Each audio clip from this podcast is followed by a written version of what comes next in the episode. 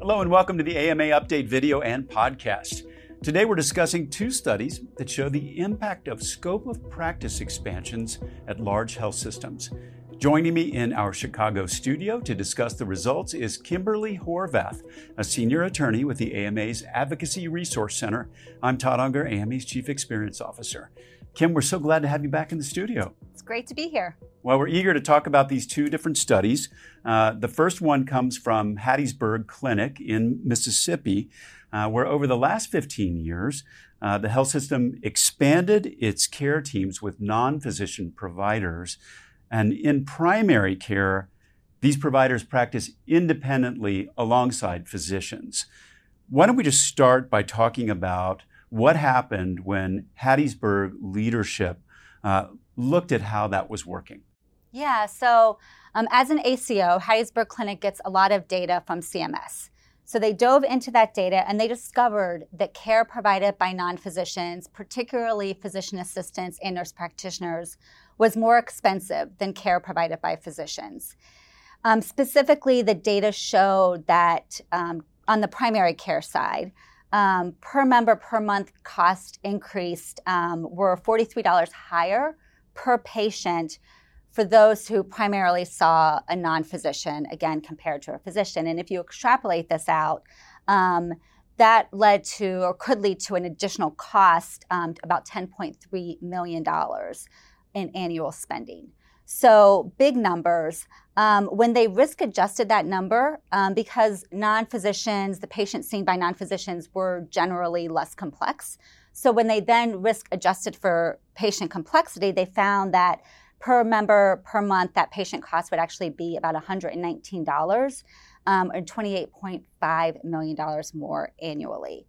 So what they did is they kind of wanted to dig into a little bit more and they found out that the reason for those cost increases and this is found in other studies as well but it was so it was no surprise but um, increased um, utilization um, of services. Um, they ordered more tests. They were more likely to refer a patient to a specialist. Their patients were more likely to use the emergency department.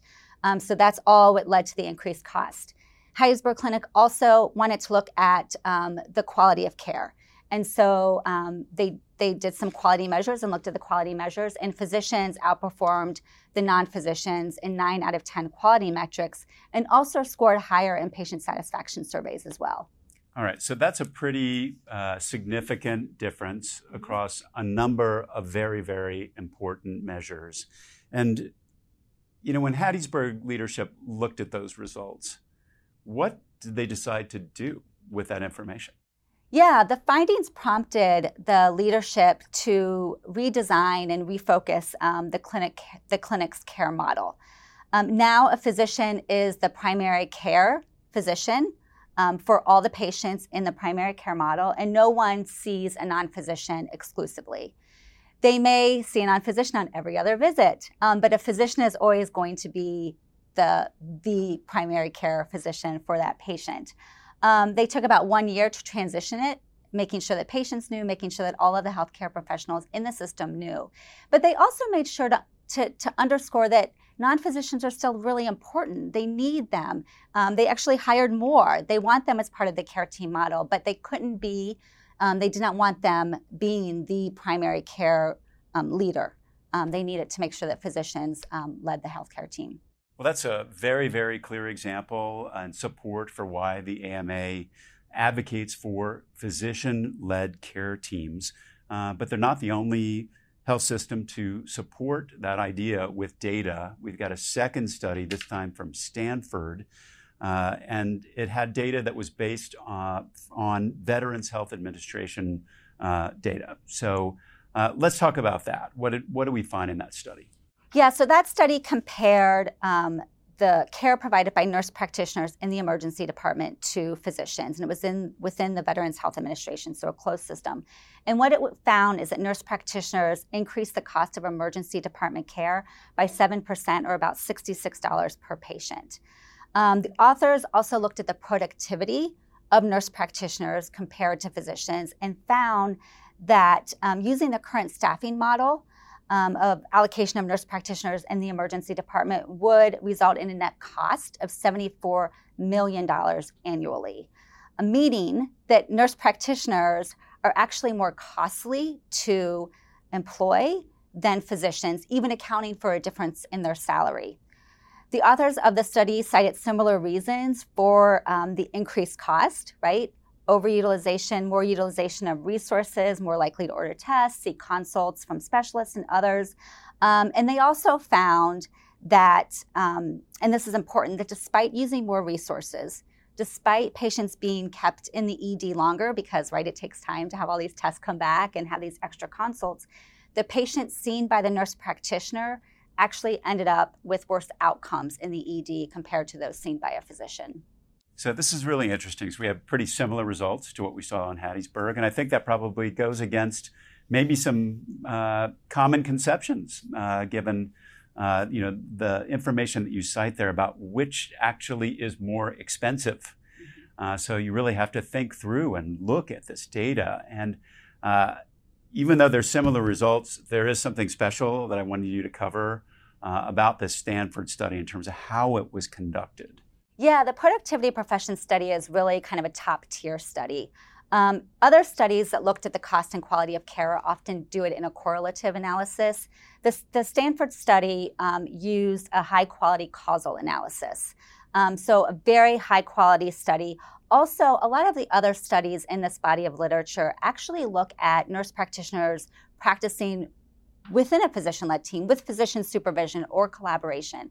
This study um, was done within the VA, actually within a time period where nurse practitioners were truly practicing independently. They were not being supervised or collaborated um, with physician in the ED, and it really reinforces that scope expansions um, can lead to higher co- healthcare cost.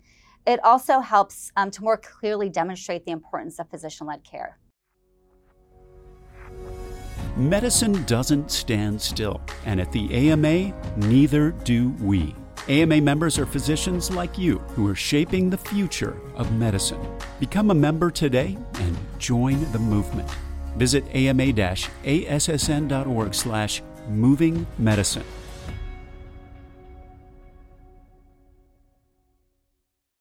So many scope uh, expansion issues across the country uh, at different kind of state levels right there. And I know a lot of the discussion will often center on experience, training, years yeah. of education uh, between physicians and non physicians. This uh, discussion we're having today is different because we're talking about costs and real differences in costs and, and patient uh, outcomes, so to speak. When you use data like this, does it have kind of a different effect when you go to talk to legislators about uh, issues around scope? Yeah, absolutely. I mean, we definitely incorporate this information when we reach out to lawmakers, the state medical associations, and specialty societies do as well. It's really helpful. Um, to push back against the notion that non we hear this a lot that non-physicians are provide us high quality care at a lower cost. Um, these studies clearly demonstrate that that is not true. Um, they're also really great examples of the importance of physician led care um, because both of them came to the conclusion that physician led care um, provides the highest quality care at the lowest cost. And they both also, though, do demonstrate that again, nurse practitioners and physician assistants are important members of the healthcare team, but they simply don't have the same skill set as physicians. So, for uh, other health systems out there, mm-hmm. I know many of them are looking uh, very closely at the studies coming uh, out of these two places. For for those who haven't done their own analysis but do have a lot of non-physician providers, you know, what steps should they take to to really look deeply at their own data? Yeah, we would encourage them to do their own study. A lot of um, particular ACOs, but health systems in general, have data like Hattiesburg Clinic did take a look, put a microscope on um, those healthcare costs. It's an important checkpoint, um, both on the healthcare team model, but also on the cost and quality of care that is being provided to, to the patients, which is ultimately um, what, this, what matters is, is the high quality care that we're providing to patients. Well, Kim, thank you so much for being here today. Uh, the studies are complex, obviously, and it's great to have you here to make sense of them.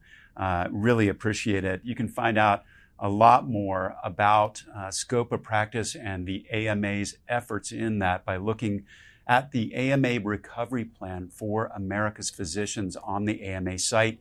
You can find that at ama-assn.org slash recovery. We'll be back soon with another AMA update. In the meantime, you can take a look at all our videos and podcasts at ama-assn.org slash podcasts. Thanks for joining us today. Please take care.